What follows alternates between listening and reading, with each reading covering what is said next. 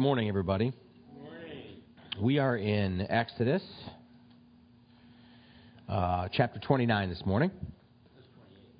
No. Well, we're, we're, I'm preaching 29, so.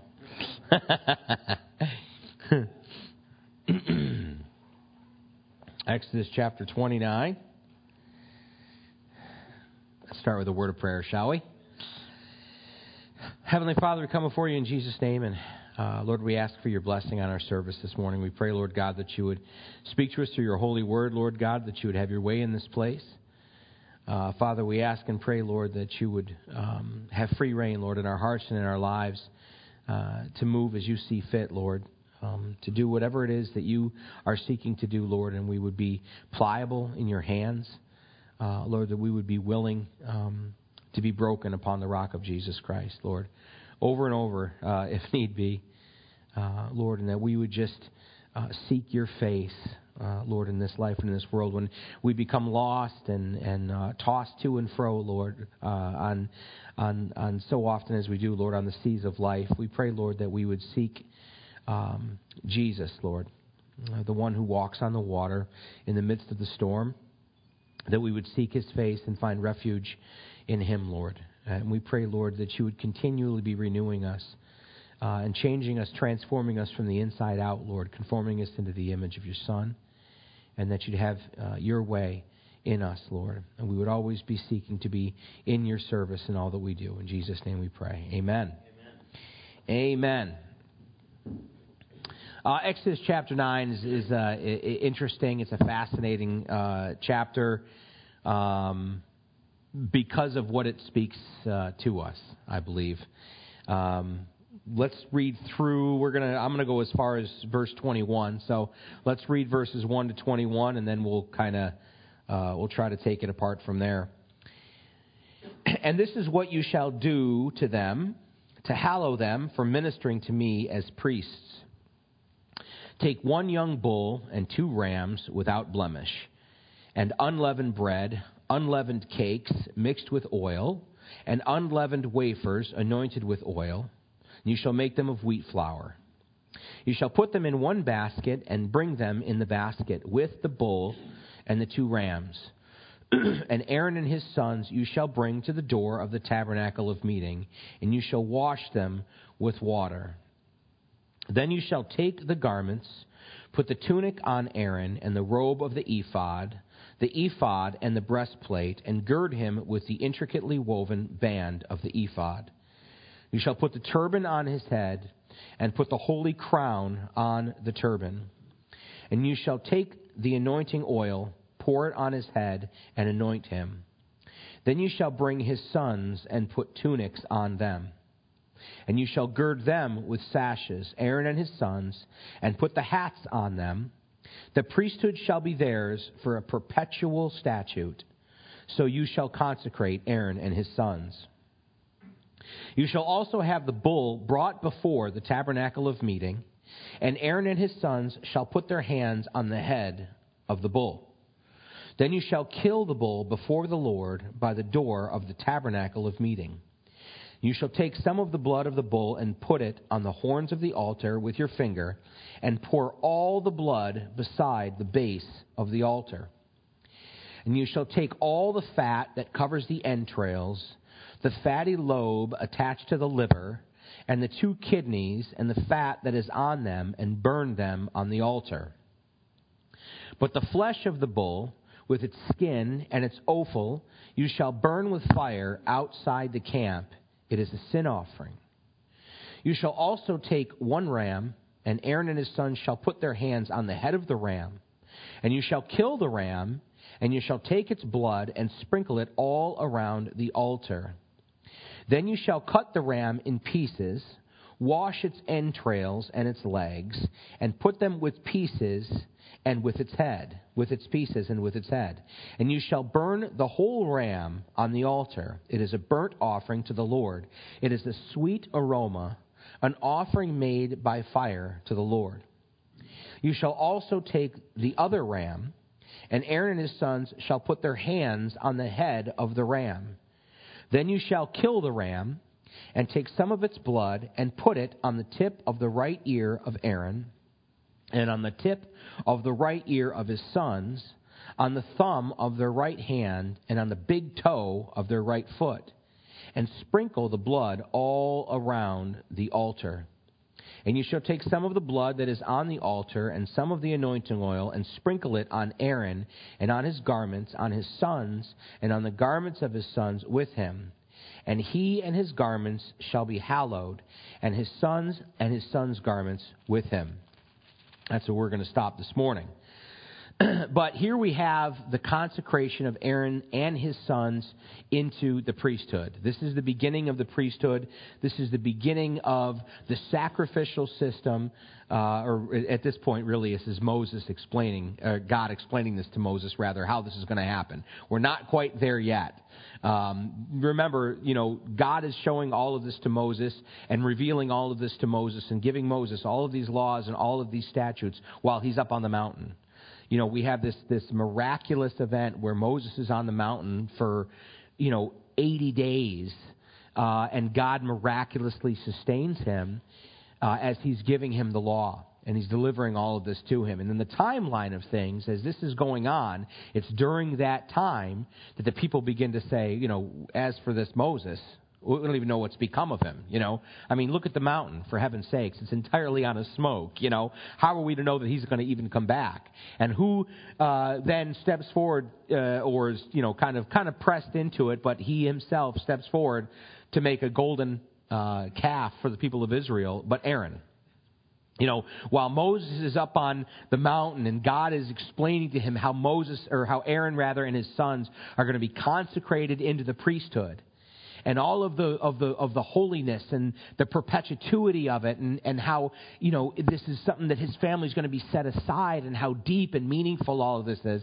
Aaron's down below making a golden calf for the people to worship and proclaiming, Hear, O Israel, are your gods which brought you out of the land of Egypt. I mean, you cannot think of something more blasphemous or more disrespectful or just mean that you could do to God than what Aaron does with the children of Israel while Moses is on the mountain receiving the law of consecration for Aaron and his sons. And that is another picture for you and me. And, and so much of what is in the Old Testament, when, when God is dealing with the children of Israel, is a looking glass for you and I. And I don't mean a looking glass like something to look through and magnify something else. I mean like a mirror. Right?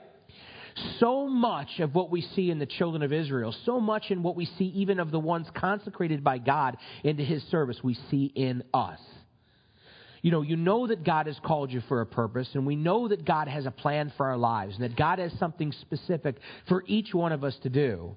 And how often is it that we find ourselves in a fleshly place? You know, in a dark, fleshy place where we're saying to ourselves, How did I get here? And how far I feel from the presence of God. And yet, God knows exactly what's going on while he's telling Moses all of these things, while he's giving Moses all of these commandments. God knows exactly what's going on. God knows exactly where the hearts of the people are. God knows exactly where Aaron and his sons are at and where their hearts are at. And yet, he never falters. He never stops and throws up his hands and says, You know what, Moses? You don't even know what's going on down there, but I've had it. You know what I mean? Like, that's it. That's it. You know, I mean, if you knew what Aaron is doing right now, and when Moses finally goes comes down off the mountain, when God tells him to go down because the people are sinning, and he goes down and he hears, you know, there's a sound of war in the camp. No, it's a sound of revelry.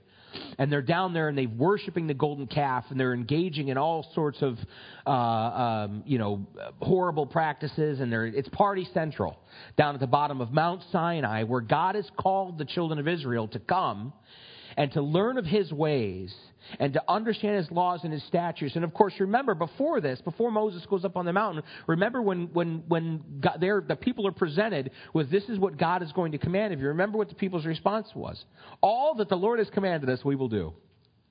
All that the Lord has commanded us. And then Moses disappears up onto the mountain, and after a while, they're like, "Oh, there's they have sundials, but." Uh, where's Moses? This is, this is ridiculous. And they completely lose heart. And Aaron goes along with it. And when Moses comes down off the mountain and he says to Aaron, What are you doing? What is this thing that you've done? You know, the strangest thing happened, Mo. I took all the gold the people gave me and I threw it in the fire and out jumped this calf. Can you imagine Moses? You know what I'm saying? Ripping his hair out? Like, are you kidding me? Like, this is the high priest of the nation of Israel, and he's telling Moses, I threw all this gold into the fire, and look, out jumped this golden calf. God is aware of every single thing that's taking place in the heart of Aaron and his sons and the people of Israel while he's giving this. And God never falters. God never falters. Because why? God remains faithful. And this is some of the best news you will ever hear as a born again Bible believing Christian is that God remains faithful when we are faithless. And so often we find ourselves faithless. You know, we, we, the, the, one of the most surprising things to me is how surprised we get when we screw up. Like, I'm better than this. No, you're not. I know, but no, you don't. God knows us, and the scripture talks about these things. He knows our framework. He knows that we're dust. You know what I mean? It's like, gee, thanks, you know. No, but He does. He knows what we're of. You know, I love the portion of Scripture when, when Jesus is being, you know, he's receiving accolades from all from men because of all the miracles that he's doing, and that portion, that period of time, and that point in Jesus' ministry when everyone was was just like in just absolutely amazed by him, rightfully so, and and and and there was he was like a superstar for this short period of time before people began to listen to his teachings and decide we don't like any of this, right? And I love that portion of Scripture what, what, that Jesus wouldn't receive any of the praises of men because he knew what was in the heart of men. And he knew that this same, these same people, these same people that were saying, this, this is, this, he's got to be the Messiah. I think he's the Messiah. We're going to be the ones who are going to be later shouting, Crucify him, crucify him. And we're going to turn away. God is never surprised. And God's plan continues firm, solid, steadfast. That's why the Bible talks about our faith being built upon the rock of Jesus Christ and speaks of it in terms of it being a foundation of rock and of stone. That don't, you know, the, the, Jesus said, those people who, who take these words of mine and hear them and put them into practice in their lives are going to be like a, the man who took uh, and built his house upon a rock and the rain and the winds and the waves and all these things came against his house, and the house stood because it was on a rock. But the, the person who hears these words of mine and does not put them into practice is going to be like the person who took and built their house upon the sand. And when the rain came and the wind came and the waves rose, the house fell, and great was its crash. And so there's this rock. The faith, the true faith, is a rock and is a foundation. And we need to have a firm foundation. We need our faith to be built upon the foundation. You know, when I talk to people and I and I meet people who, uh, you know, I used to believe in God. I, you know, work work job that I was on this week, and and and the guy that I was taking that I was sent to minister to, he didn't know this, and I didn't know beforehand. But the guy that was taking me around the job that I'd been sent there to minister to, I don't know what good it did, but I tried. Right? Hopefully, the Lord was with me. And this is this was his testimony. I used to believe in God. I used to believe in God, but then a loved one became sick and died. And I thought, how can a loving God allow this to happen? And I was thinking to myself, I didn't say it to him because he would have been like, what, what, are you talking about? Is your foundation was never built on the rock. Your foundation was never built upon the rock, if you could be shaken by that. The faith that we have, or the faith that we are called to have in the belief in Jesus Christ, is on the very nature of who God is. The, the circumstances that surround our lives and, and the things that happen or, or, that we are exposed to or, or, or that we become victims of in this life, in this world, are, are purely circumstantial. You know, when the Bible says God works all things for the good of those that are called according to his purpose, you know, you can have, you know, you have your walk with, with the Lord, and, and, and this, is, this is what I believe, okay? This is, where, this is where I come from. I don't believe that God is intimately involved in every aspect of your life. And what I mean by that is this don't, before you go, heretic, you know. I, I don't think that when I wake up in the morning and I go in to brush my teeth, because it's like, oh, you know, the, oh, it's so bad. I go to, I don't think God's like, okay, listen, up and down, not side to side. You know what I'm saying? Like I don't, I don't know, I don't think that God is. Oh Lord, help me to brush properly this morning. I think that God has given man dominion over the world initially. We, in turn, forfeited that to Satan and we are born into this world, and we are a part of this world, our flesh is, our bodies are, and we are going to experience the ebbs and flows of life in this world. Jesus said, In this world you will have tribulation. That's, you know what, because that's life. I don't think that things always happen to you for a specific purpose and reason. I don't think God is looking down and going, cancer, cancer, this is my, this is my belief. You can, you can completely disagree, and that's fine. I think that, that, that within each one of us, we have our DNA and we're predisposed to certain diseases or sicknesses or ailments. When the Bible says God works all things together for the good of those who love Him and who are called according to His purpose, what I think, what I believe that that means is, is regardless of the things that are going to befall you in this life and in this world, just because of it being this life in this world and your DNA and whatever all the circumstances are, God will use that to your glory. You understand what I'm saying? That God will use those things that happen in your life to draw you closer to Him. God will use those things in your life to allow you to see Him in a greater way. I don't, I don't believe that, that, that, that, that God is, is, is, is saying, let, let this one die, let this one live, let this one die. He certainly and has throughout time interceded in history, in people's lives in a miraculous way. He has changed the courses, and he has the right to do so, correct? He has the right to do so. But I don't think that every single thing, we live in a fallen world. We are a part of a fallen, broken system because of sin everything that around, you know, God, goodness gracious, when I see, you know, you know, Trump is God's president, are you kidding me? And I'm not, I'm not bashing Donald Trump. He's God's president. God doesn't need a president. You know what I'm saying? God, God take your pet turtle and lead the nation with it if He wants to. God doesn't need this one or the, oh, we got to do this or God can't do this or God can't do that. Are you kidding me?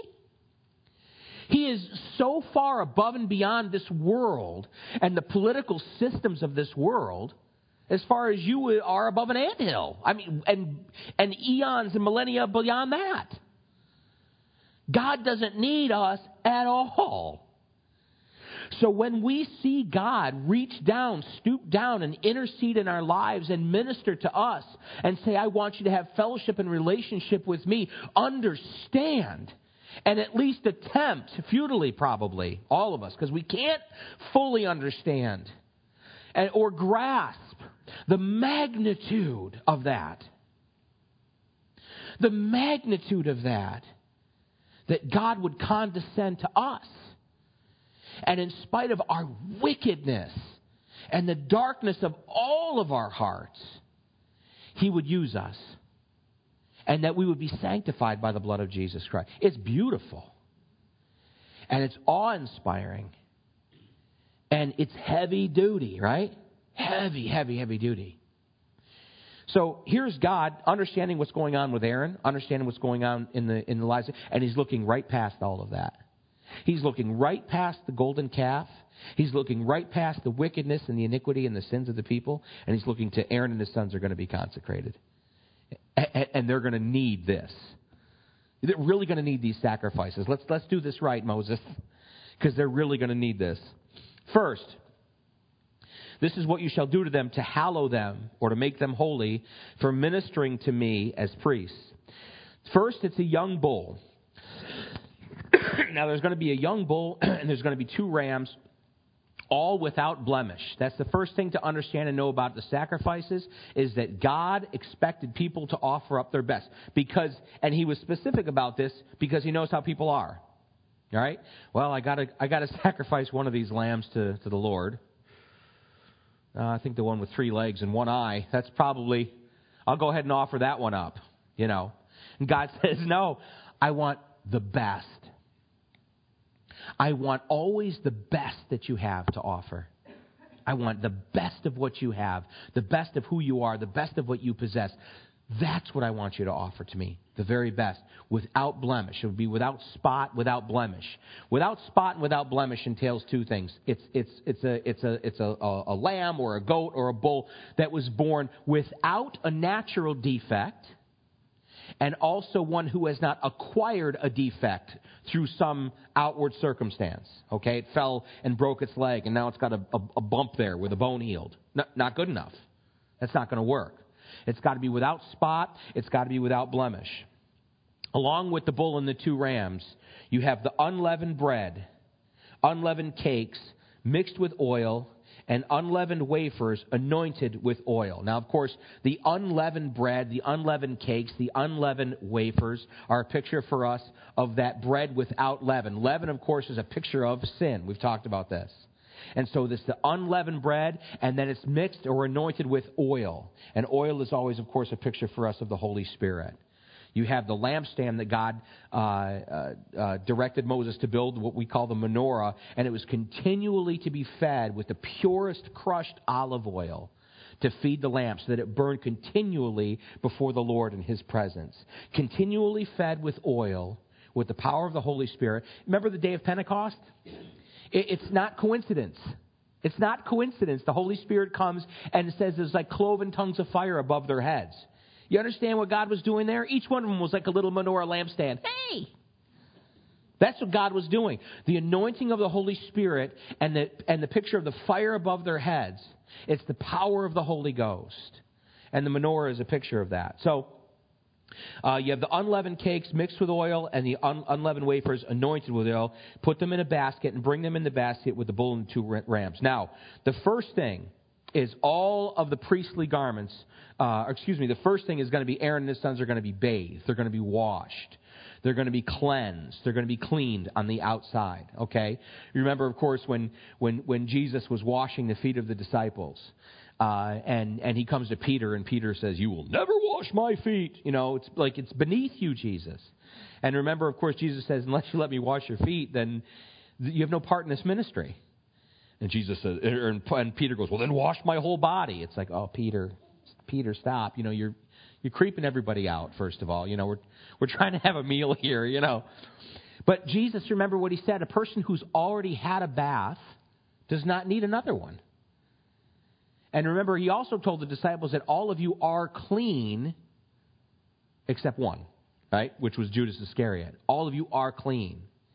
And so there's a ceremonial washing which, which represents a cleansing of the outward man. Okay? A cleansing of the outward man. God expects us to be cleansed by His power and by His blood, by His Holy Spirit. So they're cleansed, they're washed, and then all of the priestly garments are put on them. And he goes through the list. Uh, you shall, Aaron and his sons, you shall bring to the door, verse 4 of the tabernacle of meeting, and you shall wash them with water you shall take the garments, put the tunic on Aaron, the robe, the ephod, the ephod and the breastplate, and gird him with the intricately woven band of the ephod. You shall put the turban on his head, put the holy crown on the turban. You shall take the anointing oil, pour it on his head, and anoint him. Then you shall bring his sons and put tunics on them, and you shall gird them with sashes, Aaron and his sons, and put the hats on them. The priesthood shall be theirs for a perpetual statute, so you shall consecrate Aaron and his sons. And so there's the cleansing, there's the there's the dressing them in the in the pure garments, uh, the intricately woven things that God had directed uh, the people to make for Aaron and his sons, and then the anointing of oil. Now, uh, verse 10 You shall also have the bull brought before the tabernacle of meeting, and Aaron and his sons shall put their hands on the head of the bull. So every time we see this, where Aaron and his sons, the priests, are taking their hands and putting them on the sacrifice, there's a transference there. And, and, it's, and, it's, a, and it's a spiritual transference. We're, we're taught clearly in the book of Hebrews that all of this is symbolic right? That all the blood of rams and bulls and goats and sheep and, uh, and oxen and turtle dove could never atone for sin. Could never atone for sin. It had to be continually offered and continually offered, continually offered until Jesus Christ came. All of it was accepted by God, but it was symbolic. It was a symbolic thing, and so is this. They're not actually transferring their sins to the bull. If only it were that easy, right? You know, you can imagine you could just walk down and be like, "Hey," and you know, smack the dog, and it's on you now, buddy. You know, you know that's not the way it works. This is a symbolic thing. This is a deep symbolic thing. Okay, it's not the actual bull. Okay, it's a picture here that they're putting their hands on the sacrifice and transferring their sins and the sins of the people. Remember, they're bearing the names of the sons of the 12 tribes of Israel on their very bodies. And they're transferring their sins and the sins of the people, in this case, this is for Aaron and his sons, to the bull in a spiritual sense. And now the bull is going to be offered as a sin offering for Aaron and his sons. A sacrifice, because the Bible says, without the shedding of innocent blood, there can be no remission of sins. There has to be a shedding of innocent blood. There has to be bloodletting for the forgiveness of sins. So, then you shall, verse 11, kill the bull before the Lord by the door of the tabernacle of meeting. And you shall take some of the blood of the bull and put it on the horns of the altar with your finger and pour all the blood beside the base of the altar. It's a lot of blood. I, any of you who are hunters who have ever have ever, uh, I remember the first time I ever gutted a deer. It wasn't even mine; it was Brad's when we were out hunting, and he shot a deer. I mean, he massacred the thing. He, he used to hunt with like a 357. Anyway, um, he then he didn't know what to do because none of us. This was our first time that we'd ever been out deer hunting, and and nobody had ever gutted a deer before. We're going to be talking a lot about blood, okay? So you might as well get used to it and and we're and we're and it was like me. I think it was me and and Brad and Adam, and we're standing around this deer, and we're like, now what? And I remember from the hunter safety course, they taught you how to how to dress out a deer. I was not prepared though. I'd never cut open, other than maybe a fish, a living beast like that, and you're not prepared uh, for all the blood and the steam that I mean it poured out of this, and it, it, it stinks, you know, and it, it's like a weird smell. And I and I'll ne- I never forget that first time that I dressed that. There is so much blood. Like when we get deep into the sacrificial system, it is an absolute. It is a slaughterhouse okay, around the, around the altar and around the place of sacrifice. It is an absolute slaughterhouse. The, here's the priestly garments, and you think, and you close your mind and say, oh, the white and the glowing, yeah, you know, remember, oh, and, and, and, and, and no, no, and he covered in blood. The blood is everywhere. You don't, you don't do these jobs and not get blood on you. Like, the blood is everywhere. And a, a bull, big animal, big blood, right? And then they got to this bull, it's a lot of blood and some of it is sprinkled on the horns of the altar right? Which is which is brass there. It's a symbol of judgment god's judgment. The blood is put on the horns of the altar and then the rest of the blood is poured all around the altar. Poured all around. Now let's see what he does with the rest of it. Um, and you shall then take all the fat that covers the entrails the fatty lobe attached to the liver and the two kidneys and the fat that is on them and burn them on the altar Okay? So the insides of the bull, the insides of the full, and, and, the, and the fatty lobes. Why the, I, why the fatty lobes? I don't know. You know, I like fat on my steak. I don't know. I don't know. I don't know what, what God's exact purpose is for the fatty lobes. But the insides of the bull are taken and offered on the altar as a burnt offering. Okay? Now, this is interesting. Verse 14, but the flesh of the bull, with its skin and its offal or dung, you shall burn with fire outside the camp. It is a sin offering. And so the blood is shed and taken from the bull. It's put on the horns of the altar and poured all around the outside of the altar. The entrails are taken out and offered as a burnt offering, and all of the outward all of the outward, the flesh of the bull, and its dung, are taken outside of the camp and burned. And so, what is God saying? What is God showing us here? Uh, to me, it's as simple as this it's what's on the inside. It's what's on the inside. God is interested in your heart. You know, in this case, in your kidneys. and, you, and again, symbolic. Symbolic. I don't think God's up there going, oh, I love a good kidney roast. You know, he's above and beyond all of that. I mean, who likes kidney roast, right? But it's symbolic, the inside of the sacrifice. What's on the inside. The blood is all shed, and what's inside the bull is offered to God. And everything that is the flesh of the bull, the outside of the bull, is taken outside of the camp, which, of course, is where Jesus Christ was sacrificed, outside of the gates. He was taken and he was offered there as a sacrifice for our sins. And so all of that is taken out. Now, this is the sin offering, okay, that's offered on behalf of Aaron and his sons. Now, Verse 15 You shall also take one ram. And Aaron and his sons, here we go again with this, this symbolism, shall put their hands on the head of the ram, and you shall kill the ram, and you shall take its blood and sprinkle it all around the altar. Now it's interesting because we don't have a pouring out of all the blood of the ram around the altar. We have a sprinkling. We have a sprinkling. And the Bible talks about this sprinkling. And it's sim- similar uh, to uh, a bath versus a foot washing. Now, it's a sprinkling for atonement. It's atonement. You know, Jesus Christ, the Bible says, died once for all, right? You know, and I've always, I don't know how, where you are in your faith, but, and, you know, we have our superstitions and our things that we, that we think about. And, oh, I wonder if, you know, and I'm always, am I supposed to be asking God for forgiveness? Like, Jesus died on the cross for all of my sins, right? I don't know if you ever get in your head like this past, present, and future. So, am I supposed to say, God, Lord, thank you for the forgiveness of sins? Thank you for forgiving me for this? Or should I ask again? I always ask again just to be safe, right? Lord, please forgive me. I know I'm already forgiven, but please, you know, forgive me. Just in case there's a spot that got missed. You know what I mean? Just in case there's a piece, just in case there's one thing that's still filthy, pl- please forgive me of that and cover me for that. I know I'm forgiven for all my sins, but I'm constantly, constantly, I want this sprinkling of the blood of Jesus Christ. I understand I've been saved.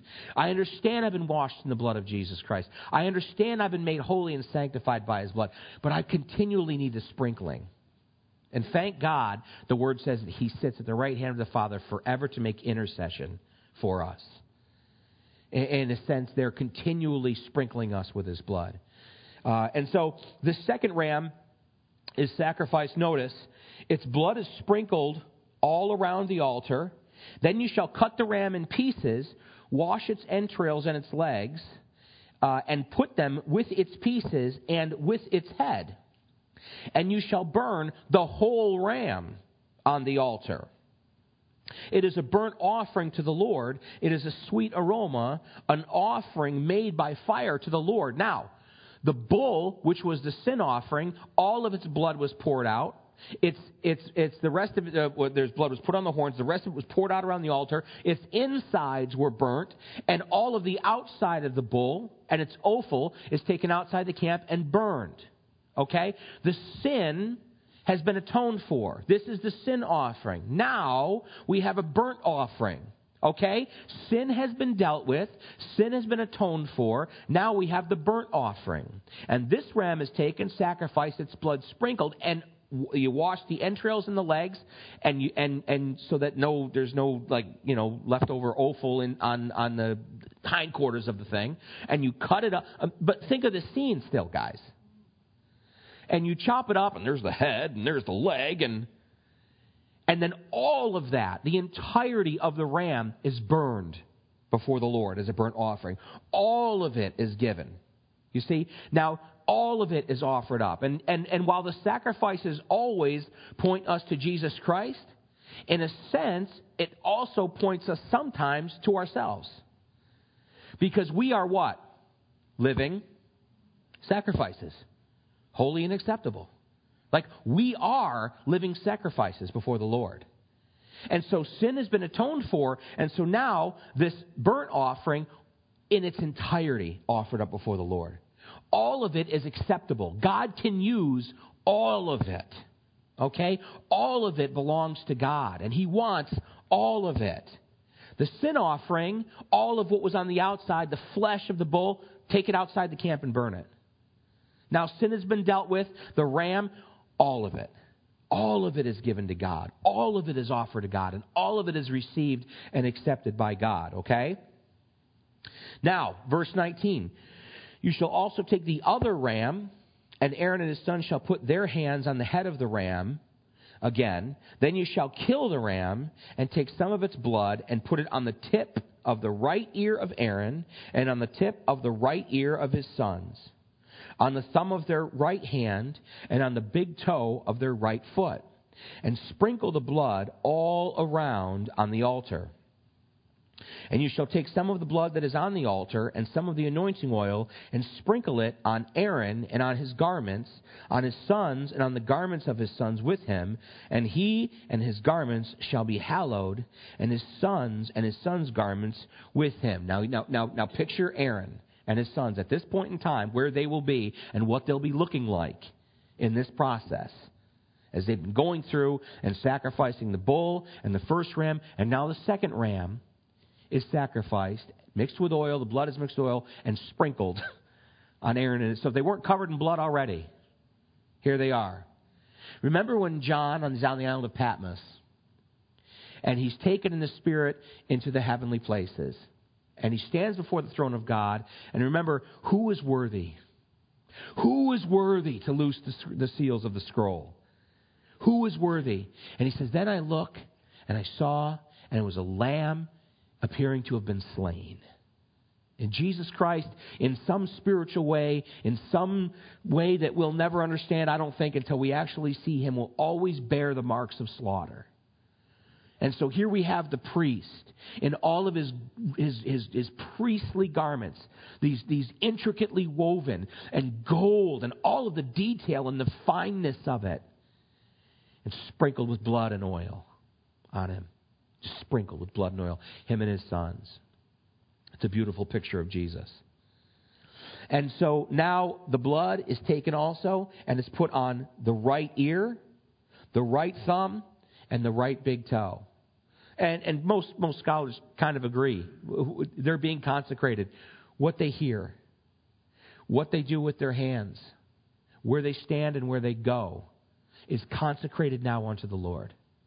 It's not their own, but it's consecrated unto the Lord.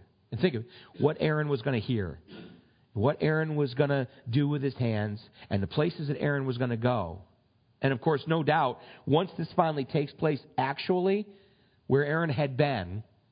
Eh, you know, you wonder eh, when the day comes and Aaron and his sons are standing before the tabernacle getting ready for this consecration, if, if Aaron's just thinking of that golden calf.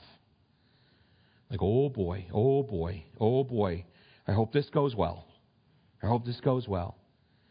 But it's from that day forward, sin is atoned for, fellowship with God is established, and the consecration happens, where Aaron and his sons are put into the service of God. Now, it's interesting in the scriptures, the only other place, the only other place in the scripture where the Bible talks about this same ceremonial taking of the blood and putting it on the right ear, on the right thumb, and the right toe, I don't know if you can guess. I don't know if you would. I, if I hadn't studied on it this week, I wouldn't. Is when a leper is healed of leprosy and he goes to the priest to offer the sacrifice, this same thing was done for the leper. The leper who had been cured by God, healed by God of leprosy. Now, as you go through scriptures and you see the instances of leprosy, um, it, it's a picture of pride. It is a picture of pride. It is a, a picture of rebellion. You know, later on in the book of in the book of Numbers, excuse me, Numbers chapter 12, uh, if you're gonna, if you recall, Miriam begins to grumble against Moses. Uh, and largely because he had taken another wife. He had taken an Ethiopian wife. And apparently Miriam didn't like her. Uh, and so she was grumbling and complaining against Moses. And remember, God like speaks to Moses, Aaron, and Miriam and says, "Appear before the tabernacle. Appear before me at the tabernacle now." You know what I mean? All, all you can think of is, you know, I remember in, you know, in, in grade school, Oh, we need Frank Thomas to come to the administrator's office. Oh, you know, here we go again. You know, you must, God voice comes out uh, and they're in their hearts, however, and Aaron and Miriam and Moses, God says, the three of you, the tabernacle, now. okay? you know, oh boy, you know what I mean? You know, I got all sorts of Three Stooges, you know, pictures in my mind. you know. And they stand before there, and God speaks, and he speaks to Miriam. I speak to Moses face to face, and I set him apart, and he's my guy. How was it you were not afraid to speak against the Lord's anointed? And, and, and the, it's the presence of God comes down in the cloud. And when the cloud ascends, Miriam standing there, the Bible says, leprous as white as snow. Like that means all of her skin is dead. All of it and flaked. She's as white as snow. And of course, Mary, uh, Moses and Aaron cry out to the Lord on her behalf Lord, please heal her. And he does. But that's what rebellion looks like. That's what going your own way. That's what, that's what I don't like the way God's doing things. That's how it looks to God. You remember when Jesus is talking to the people of Israel, and they're about one of, the, one of the times that they pick up stones to stone him, is when he says, all the, all the, on all those kingdom years in the nation of Israel, and all the Israelites, all the Jewish people who had leprosy, there's only one who was ever healed, and it was Naaman the Syrian. Naaman the Syrian. And so you read about uh, in in in, in uh, I think it's in Second Second Chronicles. No, that's in Second Kings. Second Kings, where Naaman is sent because his in his house they have a, a servant girl who was an Israelite girl who'd been captured. And Naaman is this valiant man, this great noble man, and yet he has leprosy. And so the servant girl says, Hey, if he goes to Israel, there's a prophet, there's a man of God in Israel, he could be healed. And of course, you remember Naaman is this, you know, and the Bible calls him as this noble and just man, this, this, this, this good man, and a valiant man. And he goes to the nation of Israel and he goes to the prophet, and, and Elisha doesn't even come outside the house. You know, he says this What is that? It's Naaman, the Syrian, commanders of the army you know. And Elisha's like, Go down to the river. Wash yourself seven times. I'm busy, you know. Naaman is furious. He is in, the Bible says he's enraged. He's in a rage. I know what that feels like. My kids know what that looks like. He's in a rage. Why? I wonder what Elisha's hut looked like. It wasn't a palace. And what Elisha spoke like. I always picture the voice of probably similar to what Paul sounded like. And he said his voice was, mm, you know. Mm. And here I am, Naaman, the, and I'm come, I've come all this way for your help, and you won't even come out to speak with me. Go to the river and wash seven times. Mm, and he's in a rage. And as he's going along the way, his servants come to him because they love their master. And they say, Naaman, if he would have asked you to do some great thing, would you not have done it? So if he says wash, then please wash. So Naaman begrudgingly goes down to the Jordan River. He washes seven times, and the leprosy's gone. And he's humbled, and he comes back to the house of Elisha. And he says, I know that there's no other God other than the God of Israel now. And he's the only one with the power to heal. And he makes all these declarations. In fact, he even says, When I'm with the king and we have to go into that false idol, that false temple, I have to hold his hand and I have to bow with him when he bows, but I'm not going to mean it. I'm not going to mean it. And Elisha says, Go in peace. But there's that pride that, of Naaman that had to be dealt with. And what a picture, what a symbol we have there of the leprosy, of that pride, of that wickedness. And interestingly enough, when God heals, a person of leprosy, the same thing is done to that person as is done with Aaron and his sons to be consecrated into the priesthood. I love it. I love it. This is something we got to see in ourselves. The pride that's there.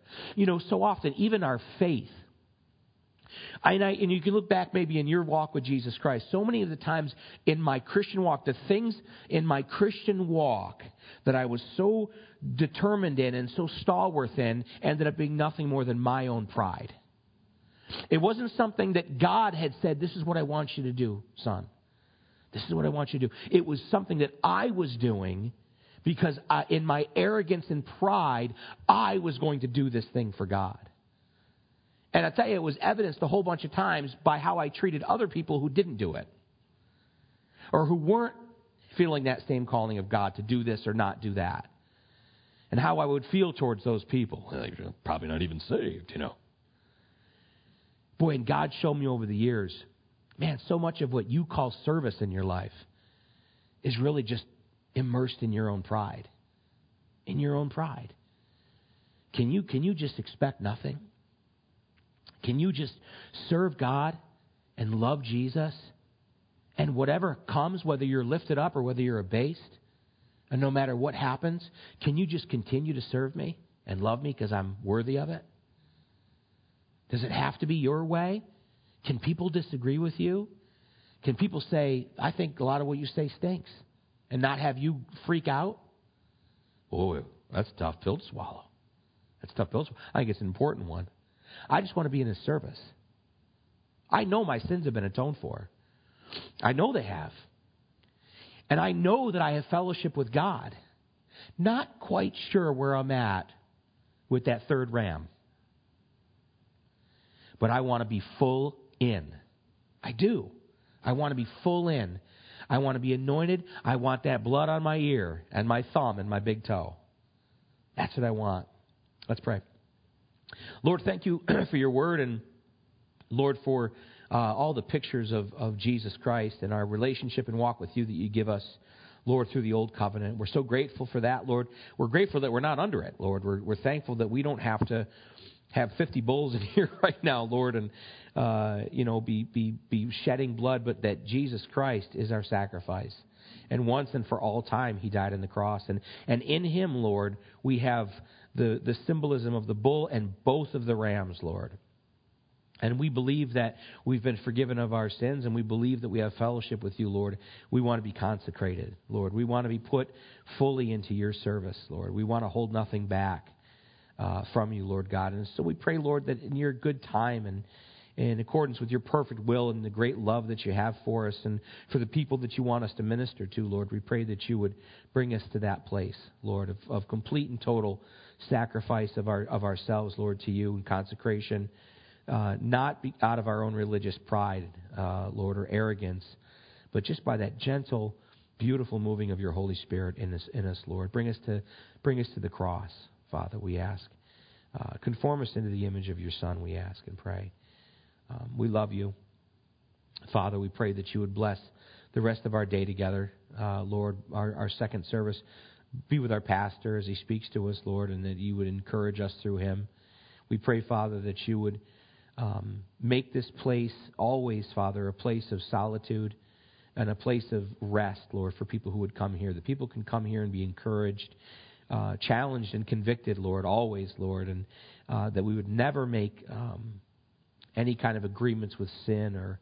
Um, or compromise the Word of God ever, Father, but always this place would be a place where grace and more mercy pours out, uh, Lord, and where we where we feel loved um, Lord, accepted and, and encouraged uh, and even challenged and exhorted, Lord, by one another, Lord, but that you would just have your perfect way in us, Lord, in our fellowship together. Uh, we thank you for all you've done, for all you're doing, and for all you're going to do. And we just pray, Lord God, that you would help us to be those uh, virgins that, that, that had plenty of oil left over in their lamps, Lord. So when the bridegroom comes and we hear that trumpet sound, Father, we are ready to jump and we are ready to go, Lord, and be with you, Father. Help us to be where you need us to be. In Jesus' name. Amen. Amen. Thanks, guys.